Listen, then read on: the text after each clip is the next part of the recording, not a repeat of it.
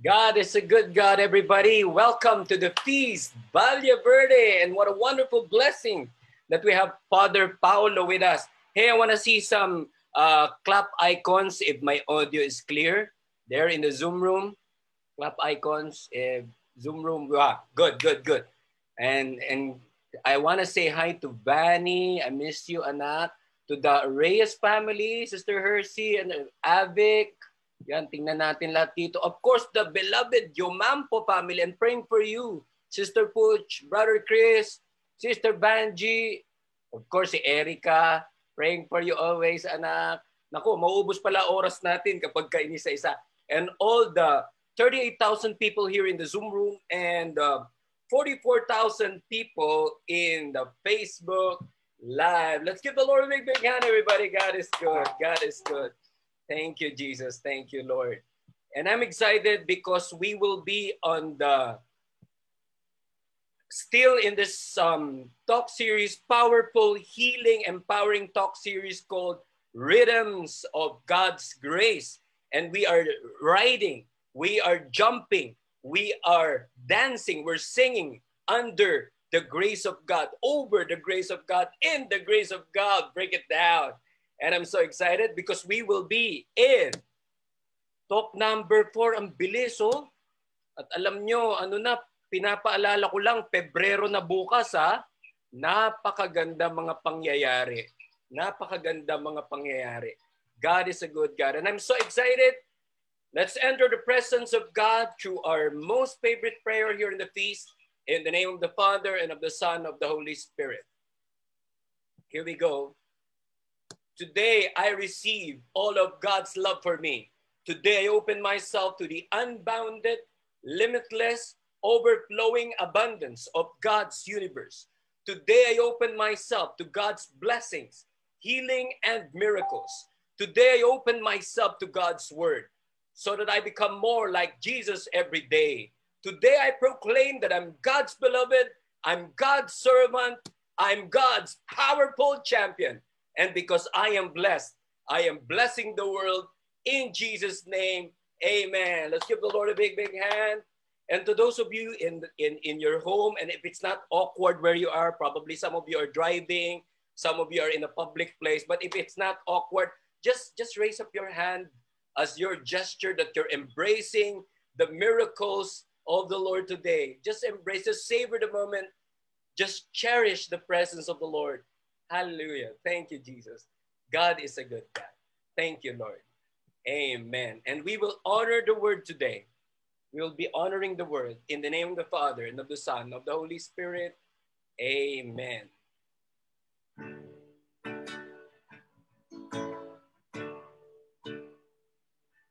Thy word is a lamp unto my feet and a light unto my path.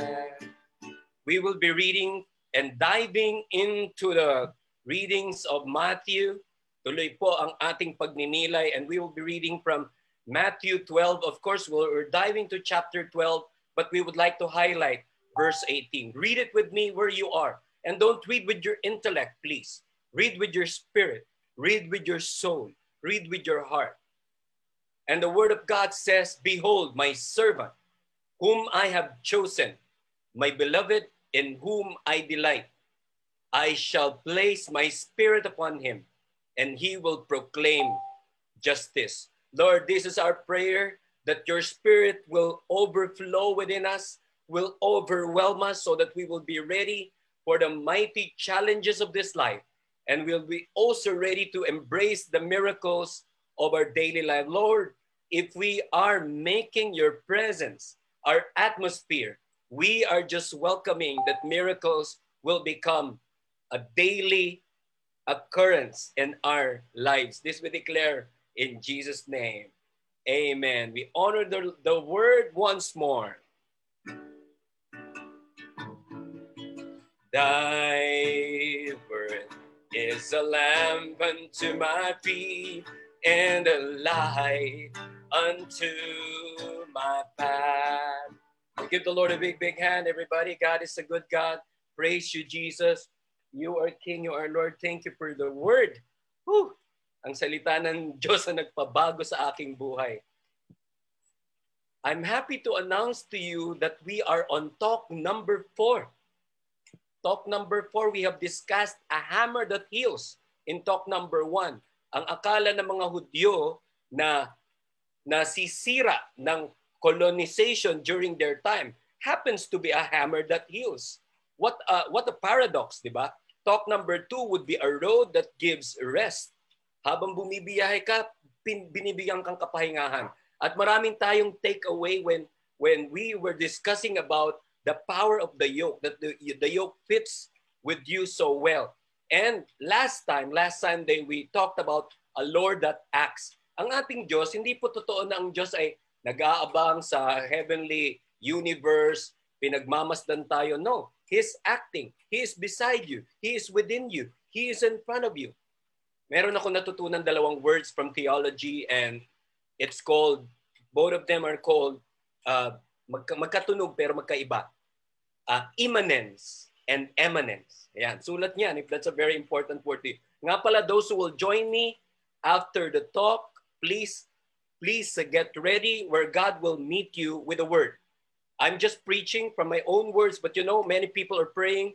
The intercessory ministry is praying, converting this words of mine from a sinful person, converting it to a spiritual experience to all of you.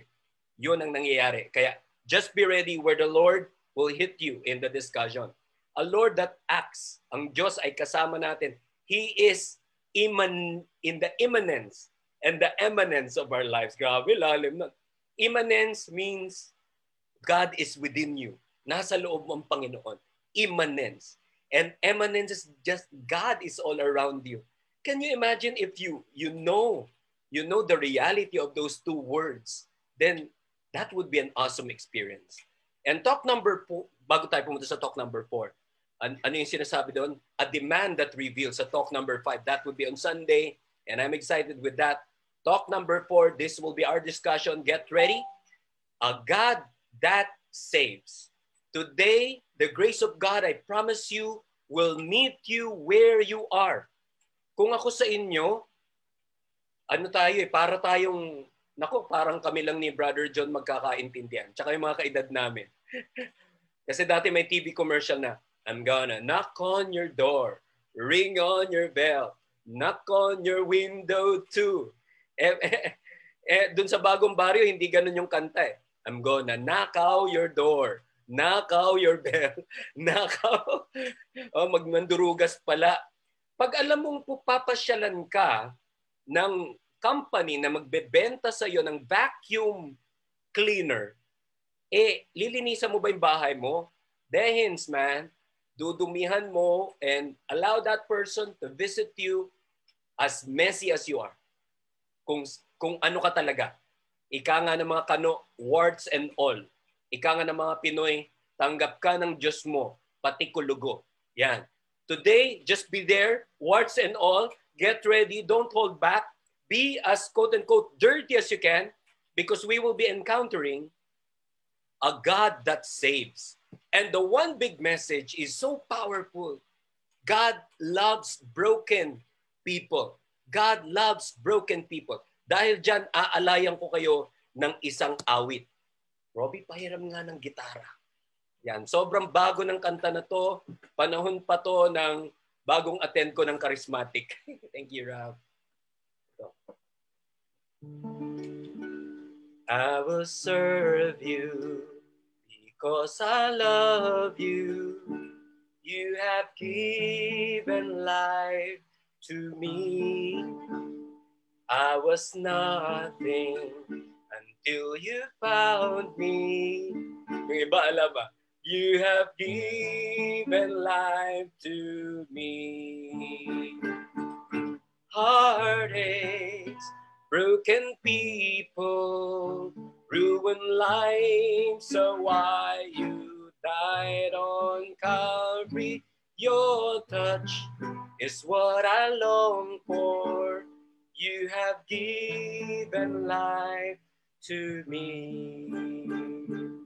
Alam niyo, first time ko narinig yung song na yan, umiyak po ako. Diba? Heartaches, broken people, ruined lives are why you died on Calvary. San ka doon, kapatid? Heartache? Naku, parang, parang meron akong na-touch na may nagngitian ng mga single people. Ah. Heartaches, broken people, pasok. Ruined lives. All of us just came from 2020 and and the crisis is still on. So yun eh, mahagip tayo. But we will serve the Lord because our God saves.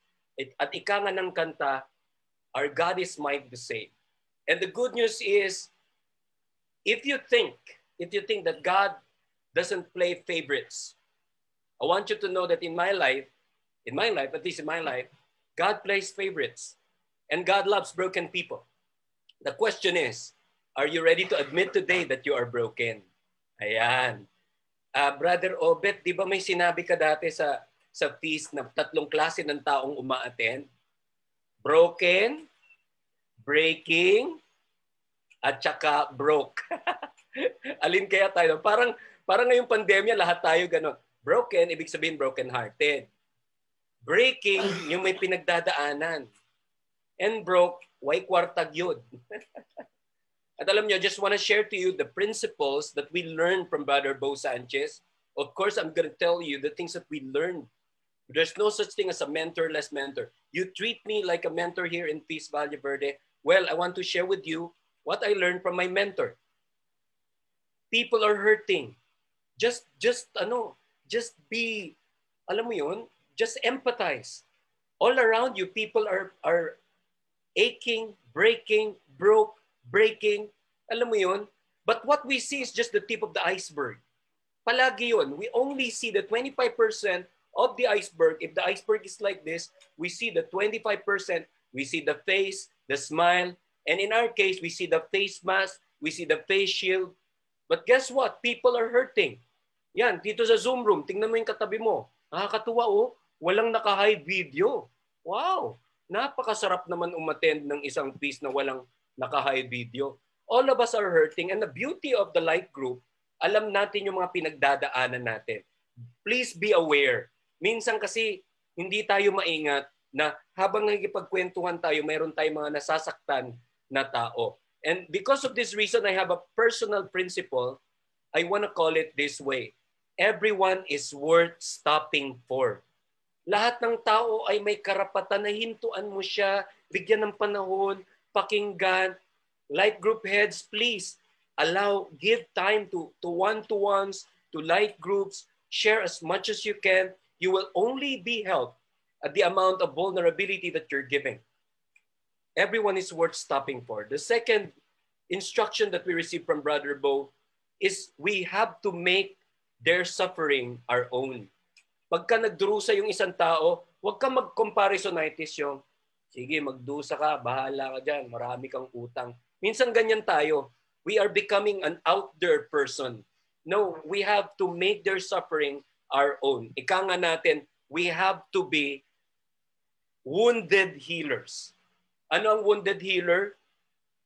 Alam mong may pinagdadaanan ka, pero hindi ka hihinto doon. Alam mo that alam mo you know that your brokenness will actually will cause healing to another person. Parehas kayo ng hugot. Okay? And number three, would you believe? Ayan o, oh, small gestures can heal. Small gestures can heal. I recall a time, alam nyo ba, right this very moment in in uh, in Facebook Live, uma-attend po palagi every Sunday ang Friends of Jesus and Mary, ang aking youth group nung araw. Alam mong youth group ko yon kasi they call me Kuya O. So the one, the person you called Daddy O was once upon a time Kuya O. I was, I was broken-hearted. I was spiritually dry. Tapos hindi alam ng aking community, I was living a double life. What is double life? Nakikipagrambulan ako sa UP and at the same time, ako yung leader nila sa aming Catholic community. You know what what blessed me, what what stopped me, what healed me? Small gesture of love. Merong isang bata sa aming um, uh, Santo Niño Angels of Love Community, yung aming ginaguide na, na mga bata. Parang awesome kids natin. Hinila niya yung likod ko. Sabi niya, Kuya O, Kuya O, basa likod mo. Tapos kinuha niya yung panyo ko. Alam mo, pinasok niya yung panyo sa likod ko. Alam mo yung, yung gesture na yun, Diyos ko, it's enough to bless me. Mga kapatid, let's not be manhid. A small gestures can heal. Anong sabi ni Saint Mother Teresa? Ang sarap sabihin na Saint Mother Teresa. Once upon a time, Saint lang, ah, Mother Teresa lang siya. Now, she is Saint Mother Teresa. In this life, we cannot do great things. We can only do small things with great love. Napakaganda. Halimbawa, you are in the you are in the medium min ministry.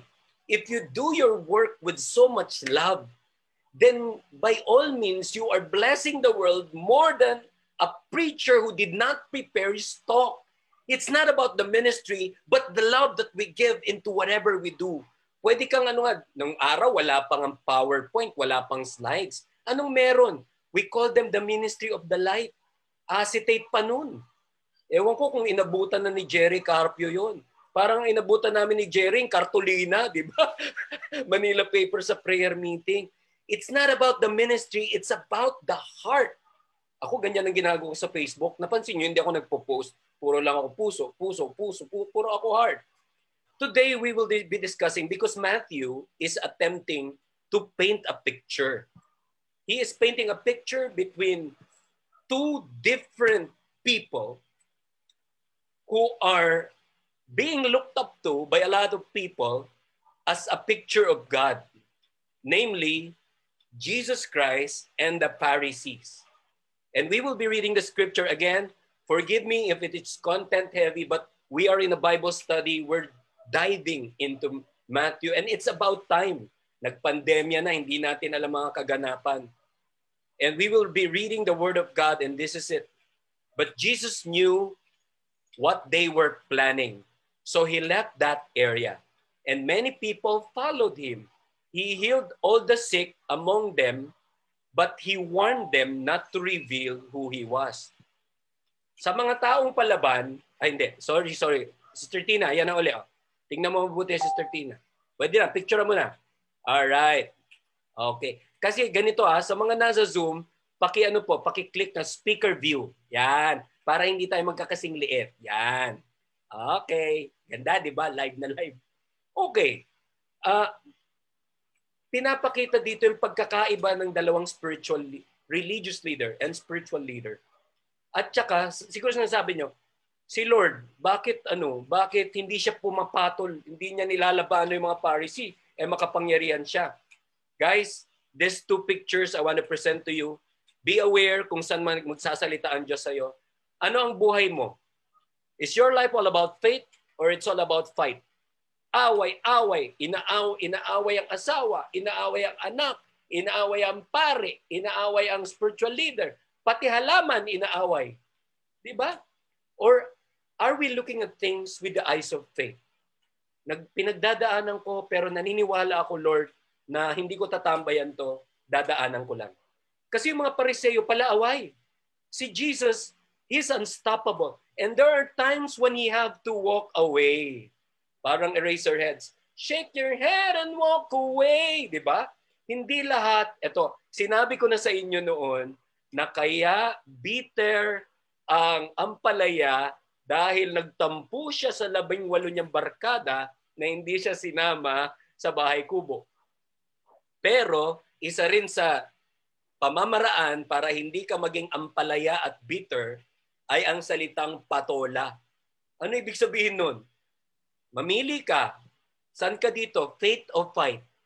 Lahat ba ng tao papatulan mo? Tindera sa kanto, papatulan. Basurero, pinatulan. Huwag niyo akong gagayahin. Alam niyo ba si Brother Obet, college student, scholar sa public school, makikipagbarugan ng muka sa konduktor ng bus. Patola eh. Oh, di ba?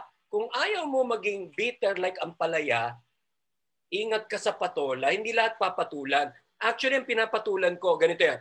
Gusto mong patulan yung tao, tanongin mo kagad, magka-level ba kami? Ah, pag magka-level kayo, patol. Kasi hindi masasayang yung galit mo. Pero sa mga taong hindi kayo magka-level, everything you say will be charged against you. Again, kung meron ka mame-message, sabi mo sa kanya, ingat sa patola, huwag lahat papatulan. And tingnan nyo, tayo kasi minsan masyado tayong palaban. Dati, ang daming humahamon sa aking ibang religion, magtalo daw kami. Ang response ko sa kanila, hindi ko kayang gamitin ang Bible para makipagtuligsa. Pero, papatulang kita, magsuot tayo ng gloves, magboxing tayo. Walang pumatol sa akin. Makipagdebate sa Bible, I won't do it. Why? Because heaven can wait. Tingnan nyo, si Jesus, kung pinatulan niya yung mga pariseyo, pinagplanuhan siyang itigokski. Okay? Kaya nga sinasabi nila that prudence is the other side of valor. Hindi lahat puro tapang. Yan, dapat may message ka dito sa ating chat box. Hindi lahat puro tapang. Kasi minsan tapang natin palaban masyado. Kaya nga ang sabi natin dito, choose your battles. Heaven can wait makakapagintay ang langit, huwag kang magpakamatay ngayon.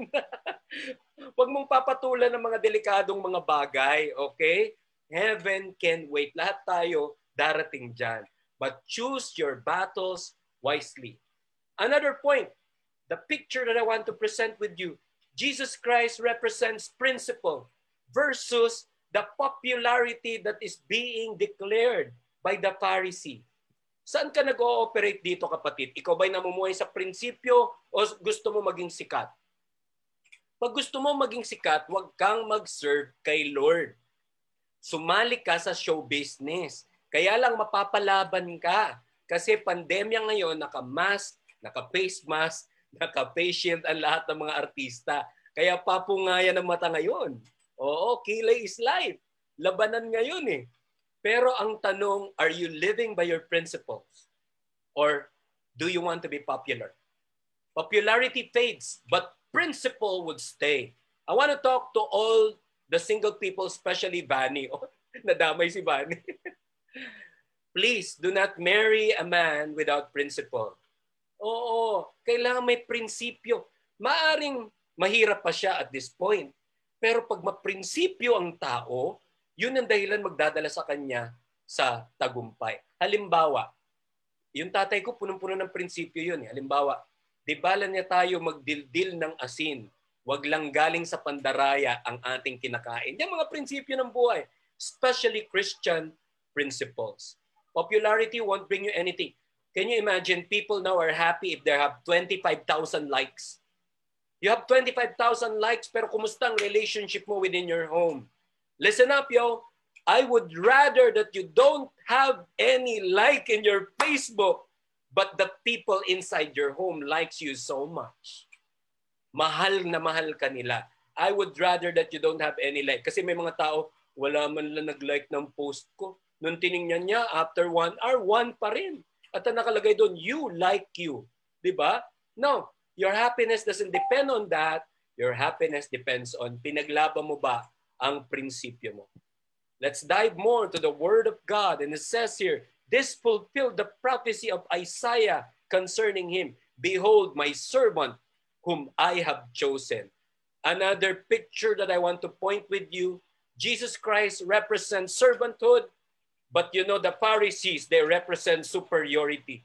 Yung mga Pariseo, meron silang superiority complex. Ako ay maraming pinag-aralan tungkol sa Talmud, tungkol sa, sa mga sa Pentateuch, sa Genesis, Exodus, Leviticus, may mga ganyan tao yung hindi naman kailangan pero nagpapasikat. Yes, I want to warn you. This world will disappoint you.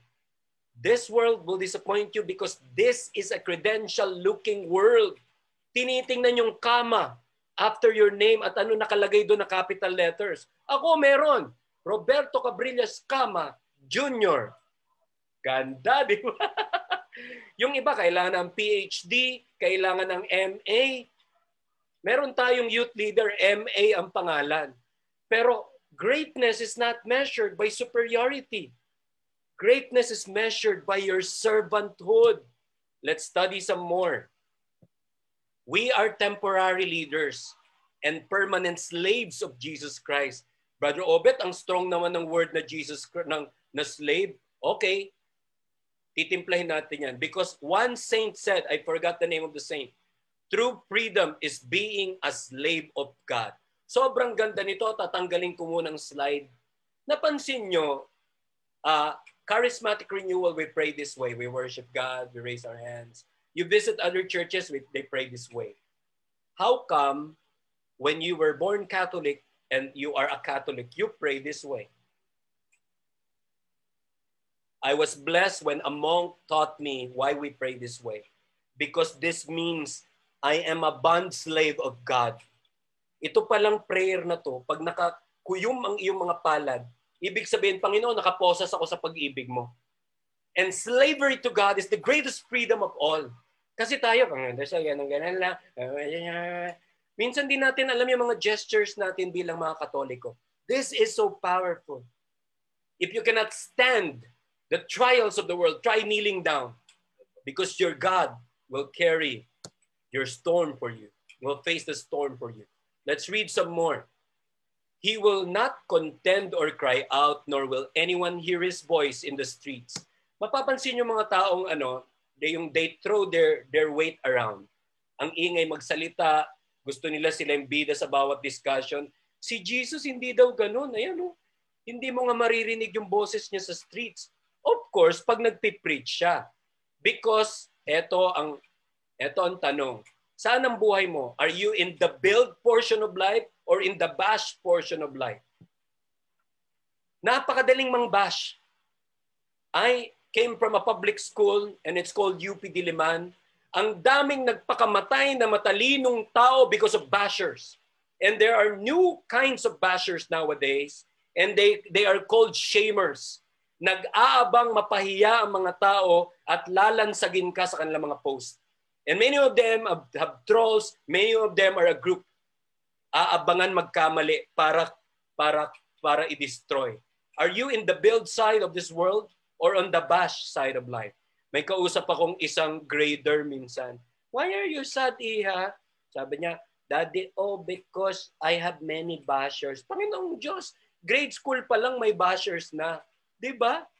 Dati nga, na-comfort ako dahil marami mga nagki-criticize sa akin dati until a friend of mine, uh, a big hi to Brother John Escoto, told me, uh, Brother Obet, Brother Bo, mamaya na kayo mag-discuss. Nung, nung i-canonize si Mother Teresa, take note, may 1,000 plus bashers against Mother Teresa becoming a saint. Nung narinig ko yung kay Brother John Escoto, sabi ko, okay na ako, John. Kung yung living saint, eh, binabash ako pa kaya. So let's move on. And I want to highlight to you, bakit ka ba hindi pumapatol sa mga tao, sa mga bagay? Because Leo Rosten would say, it is the weak who are cruel. Gentleness is only to be expected from the strong. Ang tunay na matatag na tao can hold back their their angst, their principle, at hindi niya papatulan lahat. Pag nakatira ka sa village, may mga maangas na kapitbahay, di ba? All I do is to make iwas. Iniiwasan ko. Baka, ma- baka manood din sila ng feast, marinig ako. Anyway, in general, may mga bagay at lugar na iniiwasan ko. Why? Because I would rather escape from that than me getting angry. Matakot ka sa galit mo kasi kristyano ka na eh. Hindi lahat papatulan mo. Okay? papakabait na tayong lahat. Let's move on. Ay, ito, tata, dito, excited ako dito. The word of God says in, said in Matthew 12, 20, A bruised reed he will not break. A flickering wick he will not quench. Ang lalim naman ito. Brother Obet, ano ba yung mga reed na yan at saka mga mga wick na yan? Ito, nag-experiment ako, syempre, ang, ang part ng pagpe-prepare ng talk ay sa speaker. So ito ba yung tinutukoy na read? Parang ito ba, a Bruce Reed? Ito ba yung, ah hindi, si James Reed yata to eh. Eh paano naman yung ano, a flickering wick? Siya ba yun? Ah hindi, si John Wick yan. no, no, no. Let's discuss some more. Ito po ang tunay na itsura ng flickering wick at saka Bruce Reed. Ayan. Ang flickering wick, yan po yung ano, yung uh, yung sinulid sa may sa may kandila, yun yung wick. Okay? Hindi si John Wick. Yung Bruce Reed, yung tambo, tambo sa, sa Tagalog, pero yung reed na nasa Jerusalem ay yung ginagawang pan, panu, panulat ng ano ng mga letters nila. Pero anong tinutukoy ng flickering wick at Bruce Reed? Ito talaga yan. Both the Bruce Reed and the flickering wick represent broken humanity. And the good news is the Messiah loves broken people. I want to talk reality, real talk this time. Kumusta ka pag nakakita ka ng mababaho, mga mali ang grammar, yung alam mo may may back, tall, or alam mong low tech. Minsan tayo, konting naka-achieve lang sa buhay, umamala ng konti, naging judgmental na tayo. But Jesus has favorites at mga mahal niya ang mga broken people. Let's continue on with the Word of God. The Lord is close, sabi ng Psalm 34:19. Kaya pala, kaya pala nangyari sa iyo ang broken-hearted. Kaya pala nag-break kayo. Kaya pala may nanakit ng damdamin mo because the Word of God says, the Lord is close to the broken-hearted. Natanda mo yung panahon na broken-hearted ka, nawalan ka ng pera, ang dami mong pagsubok, yung parang wala ka na matatakbuhan, doon kayo close na close ni Lord. Kaya nga may kantang, Bakit minsan ka lang nakikilala kapag nakadama ng dusa at pangamba? Pag may dusa at pangamba, naaalala ang Diyos. Wag. Ngayon pala, eh Brother Obed, paano kung nahil na yung broken heart ko? Okay. All you've got to do is to accept your broken spirit. All of us are. And God is close to the brokenhearted. Another option, are you operating on compassion or condemnation? Pag nakakita ka ng mga broken people, na awa ka ba o eh kasi kaya naman yung mahirap eh, eh pabayaya mga yan. Eh kasi kaya nagkasakit eh kasi uh, hindi nagpa-follow ng protocol eh. Eh kasi ang dami nating ganun eh. We must operate on compassion and not condemnation. Look, Jesus had a ministry of compassion.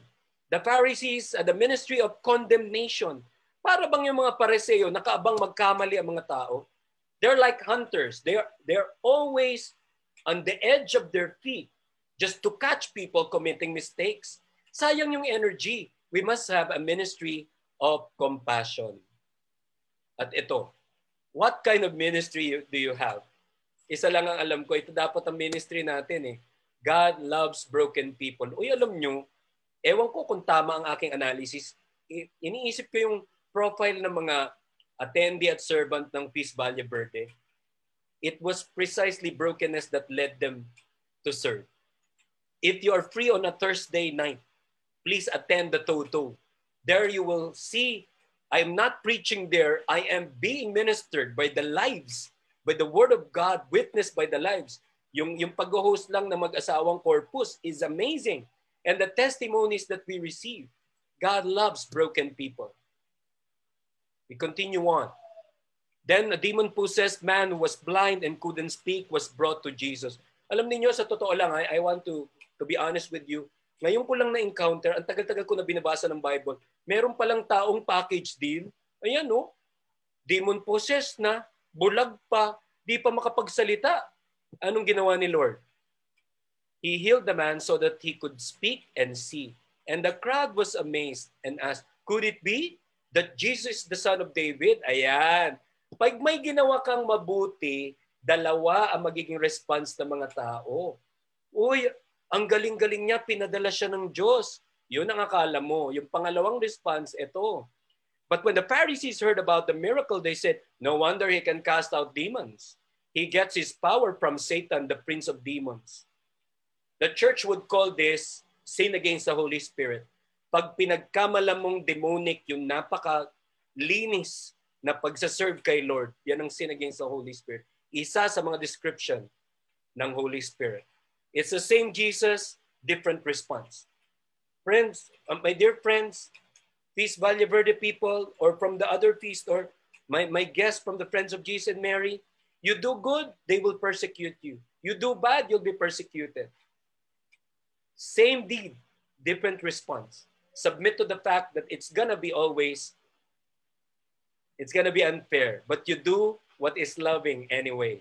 Because the world will always operate on judgmentalism. We must operate on justice. What is justice? Giving man what is due to him. Brother Robert, kung sila may kailangan, sila lumapit. Ah, ganun? E paano yung nalulunod? Makakalapit ba sa'yo? May mga panahon na ikaw ang lalapit sa nangangailangan dahil hindi sana yung tao na siya'y tinutulungan. My dear light group heads, please text the people under your care. Text them, know what they're doing. They need Jesus all the more. Even former leaders like me, we need Jesus all the more. Yun ang kailangan natin, lumapit muli sa Panginoon and give justice ano yun? Katarungan? Hindi. Justice is giving man what is due to him. Kailangan niya ng tulong, tulungan. Kailangan niya pagkain, pakainin. Kailangan niya... Hindi ka mauubusan sa pagtulong. Sabi nga ni Mother Teresa, help one soul at a time, one heart at a time, one face at a time. Yun ang ating gagawin. You see what you want to see. Kung anong tingin mo sa mundo, yun na makikita mo. Pag ang tingin mo sa mundo ay punong-puno ng mabubuting tao na kailangan tulungan, bibigyan ka ng mundo na mababait na tao na tutulungan. Pag ang tingin mo sa mundo, ikaw lang mabait, guess what? Lahat ng tao magiging salbahe sa'yo. You see what you want to see. When people curse you and you don't deserve it, the curse goes back to them. Peace Valle Verde and our guest in Facebook Live, huwag papatulan Brother Obet, minura na ako. Bababa ka ba sa level nila? You don't fight the enemy in their fight. I know the scripture and I know also Sun Tzu and the art of war. Bring the fight to your fight. The, sa atin sa feast, it's all about compassion. It's all about love. Love overflowing. We're winding down the road.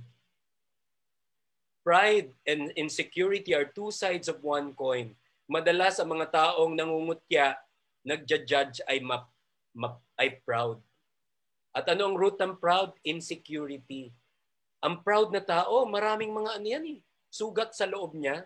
Warning, my dear friends. Pride will destroy you and destroy the people around you. And also, the beautiful part of it, I have never seen a person in my lifetime who died by swallowing their pride. Maybe God is calling you why you attended today. 54 people, 54,000 people in Facebook Live, um, 12 people in, in the Zoom room. Maybe God is calling you, please swallow your pride. Text somebody, say sorry. But Robert siya nanakit. Siya dapat mag-sorry, hindi na. Forgiveness is given not because the person deserves it, but because you are a loving person. Kung may warning, meron akong winning. Ayan ang aking winning. Servanthood will rebuild you, and the people around you. ba? Kung yung pride nakakasira ng buhay, nasira ibang tao, ang pagpapakumbaba at paglilingkod, tinutulungan ka at tinutulungan ng mga tao sa paligid mo. We have to do it. Why?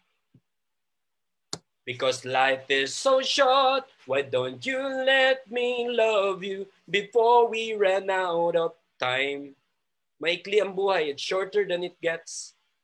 Biro mo bukas, February na. Tama ba? February. Basta February na, malapit na. 30 days of September, April, June, and November. May 31 pa. Ay, 31 na yun. Siya nga pala, thank you sa mga bumati kay Mami Joy. It's her birthday last 29. Okay, to summarize, we're winding down the road. Look, saan ka mamumuhay?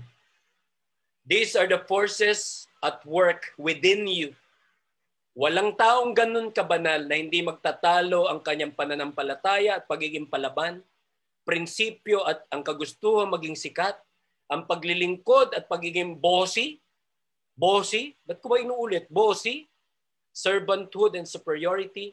Are you on the build side or the bash side? Ang daling mandurog eh, ang daling mambasag ng trip. Ang hirap-hirap magbuo. Compassion and con- condemnation. Justice and judgmentalism. Gustong gusto ko yung programa na ano, na bawal judgmental. Again, I just want to remind you that the title of our discussion is this, the Lord saves. On the practical note, I want you to know that the speaker doesn't have to be inspirational only. We also have to be um, instructional. Yes, once upon a time I told you, hurt people hurt people. Ang nasaktan mananakit. It's either they hurt themselves or they hurt others.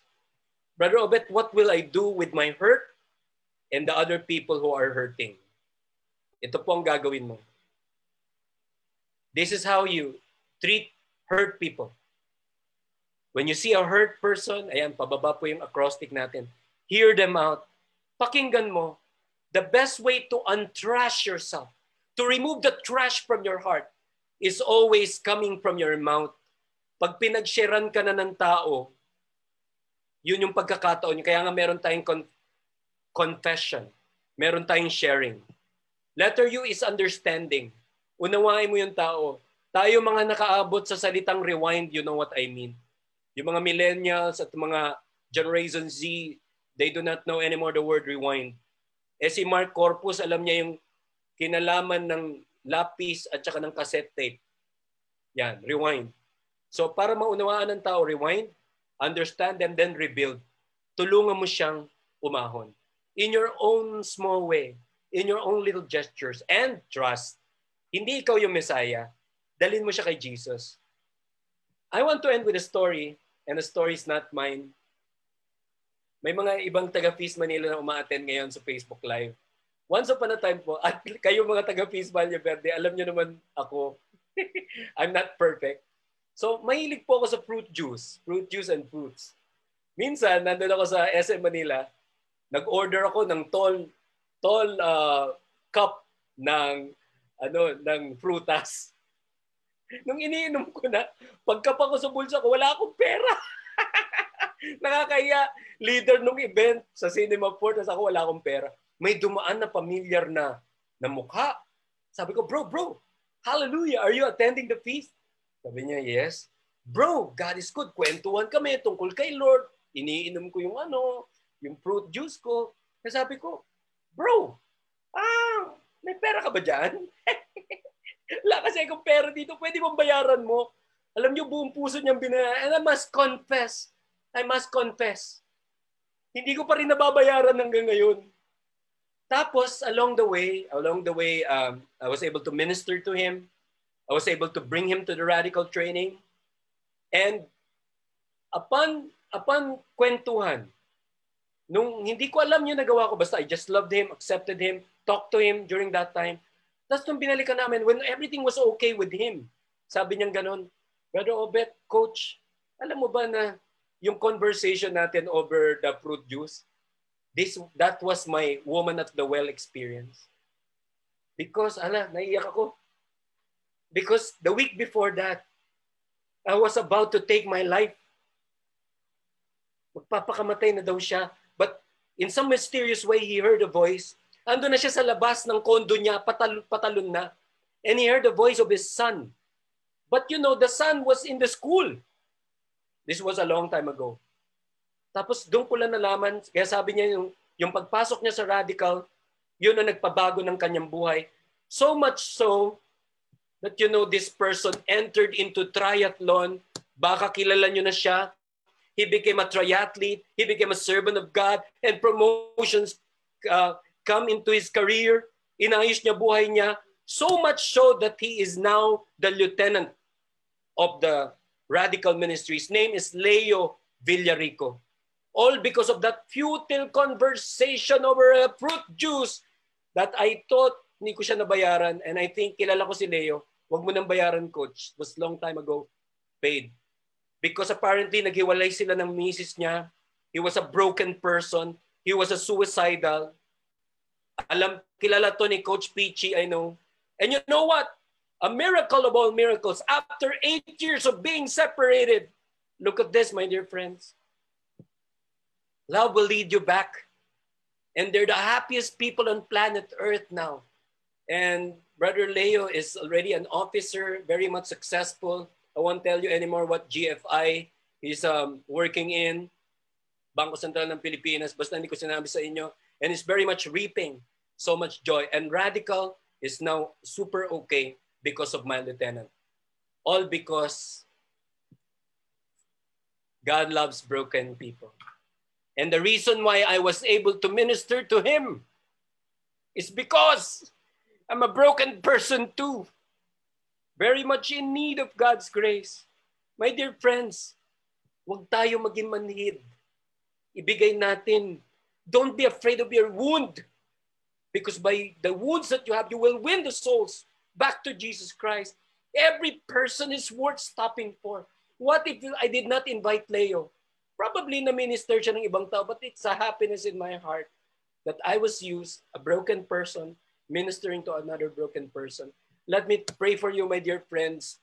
If placing your hand over your heart will be a comfortable posture for you, we'll be worshiping the Lord all throughout. Sing with all your heart. Connect with Him. You're a broken person, and He will be He will meet you by His grace. I want to pray for you, my dear friends, that the Word of God that is planted in your heart will continue to change you forever. Life is a long conversation of conversion. And may you meet this grace and healing and be a wounded healer. Be a broken person, bold enough to bring people back to the Lord. In Jesus' name. In Jesus' name. In the name of the Father, and of the Son, and of the Holy Spirit.